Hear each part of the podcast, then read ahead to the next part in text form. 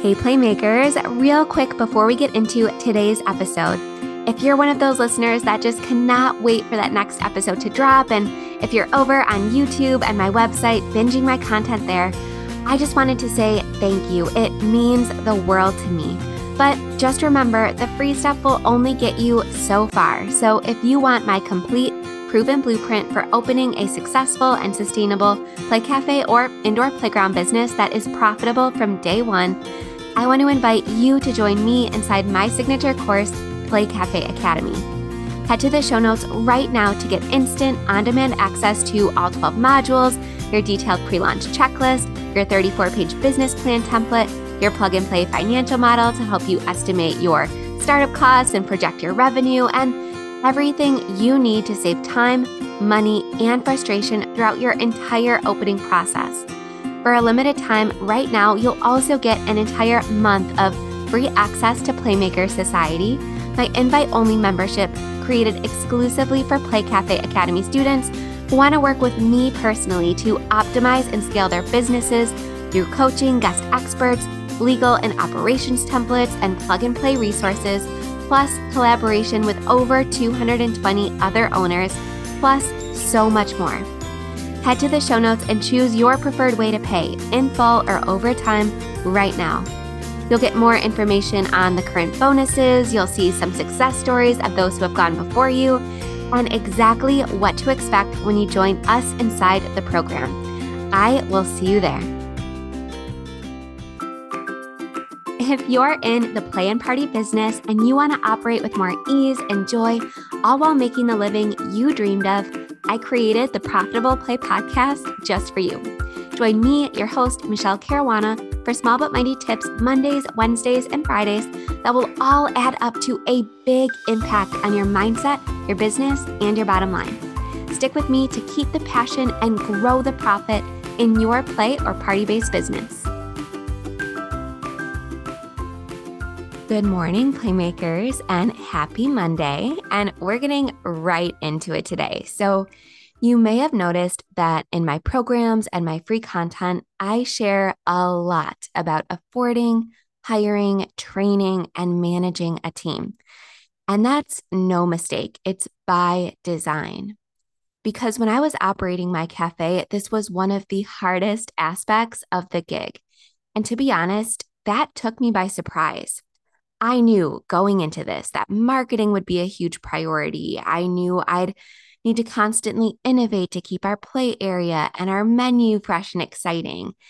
I knew I'd need to work hard to stay organized and keep up on bills and stay active in my community and connect with others in business. All of that.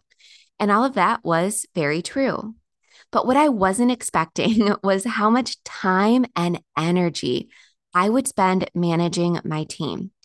And maybe that's because I grew up working for a huge corporation in my area with bosses who, to be honest, didn't do a great job of listening to or nurturing their employees. The company I worked for was great, and I stayed with them for over 10 years, but they had this big, shiny scholarship program to dangle in front of us to keep young people motivated and to keep them applying to work for them and really to ensure that these employees were again motivated and wanting to have as spotless of a work record as possible.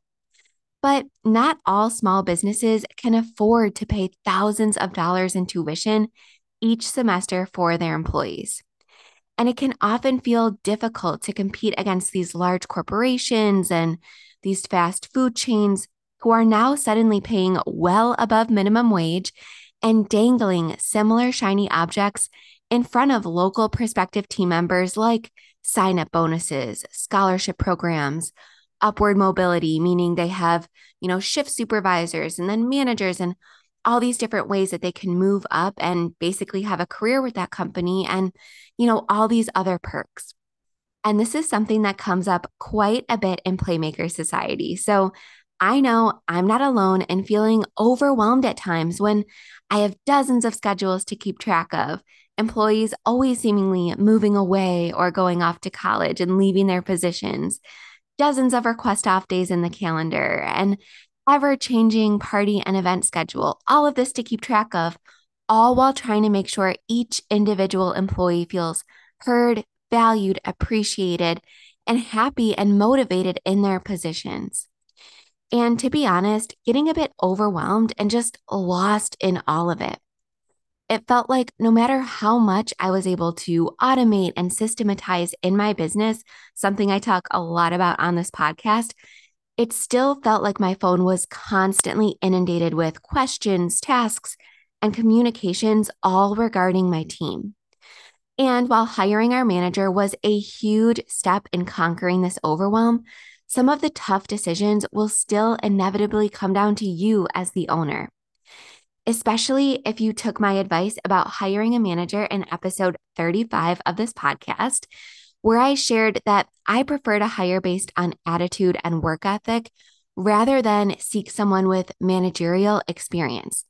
Because hiring in that way means having to spend a lot of time helping your manager grow into their role and responsibilities so they can thrive and so they want to stick around and don't feel that overwhelm kind of rubbing off onto themselves. And I talk a lot about the process of hiring a manager and how to afford it and pick the best candidate and begin delegating to them in episodes 34 and 35 in this podcast. And I also have a guest expert training with an HR expert in Playmaker Society. So I'm not going to go over it here, but I did want to share one tip that I got in my early years in business that was an absolute game changer to helping me do two really important things. Number one, ensure that I was able to compete in the local employment market, even if I wasn't able to pay as much as the big guys. And then number two, ensure each employee's own motivations were understood and catered to. Now, I want to be clear about one thing before I get into this tip. This is not me attempting to put every single person that walks through the door as a potential team member into a box. Our wants, needs, and priorities are absolutely capable of changing over time. I know my 16 year old self who got hired at that big, shiny corporation only had two motivations in applying there. Number one, money for college. And number two, I didn't want to smell like fry grease after each shift. I had super long hair, like all the way down to my butt back then. And I swear, even just driving by a McDonald's would make that smell linger and stick to my hair for days. And as a teenage girl, I was just a little bit vain like that. So that was literally like my number one priority when I was apl- applying for jobs. And as our team members have their six month, one year, two years anniversary, etc., we may need to rehash this conversation but this one question that I asked in the interview process was an absolute game changer when it came to understanding who was sitting in front of me at that time. Sure, my motivations absolutely changed over time, especially as I had kids and needed to become more financially independent. But again, this is all about understanding who is sitting in front of us at that snapshot in time. And yes, I do recommend asking this during the in person interview process or on the phone. There are tons of questions that I share with Playmaker Society members that I recommend asking in the application process to help kind of weed through some of your options and avoid wasting both of your time in an interview if it's just not going to be a good fit. But this is one you really want an on their toes gut reaction to, or it just won't have the same impact. So, the question that I always used to ask is this If there was going to be a reason you would not accept this position if offered, what would that reason be? And again, my 16 year old self would probably say something like not having flexible hours or something like that, because again, teenage priorities. I already knew that I wouldn't be working much with food, so I didn't have to bring that you know, fry grease smell into the conversation, despite it being a literal grocery store, because those pizza shop and other similar positions where you were actually working hands on with fresh food, those were only available to the 18 and up employees. And I, I was 15, turning 16 at the time. So again, knowing this, I had to start going, you know, mentally down my priority list in my head. And as someone in extracurricular activities and sports, I needed to be able to request off when I had something else happening, or if I needed to visit a college, or if I had an AP exam coming up that I needed to study for. And this is going to be a very common answer if you hire high school and college age students. They likely don't yet have a family to feed or clothe, and many are still, at least partially, being financially supported by their families. I know in New York State, kids are able to stay on their parents' health insurance until 26. And while I didn't do that because I got married before I was 26 and actually had two kids before I was 26, so I just wasn't really attracted to corporations that were offering benefits or health insurance while I was in high school and college. Again, this is going to be a really common answer that flexibility. So, even though some of those fast food chains pay a lot more or may offer benefits, these high school and college age workers may still not be attracted to those positions due to the late night hours those businesses are open, maybe the culture of not being very understanding or flexible, or yeah, that whole hair grease thing I keep mentioning.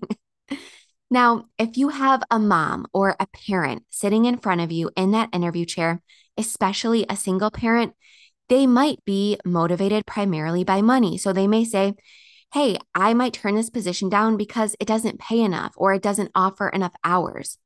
So you might need to pay them more or offer them so, some sort of, you know, scheduled pay increase during the hiring process to be able to secure them.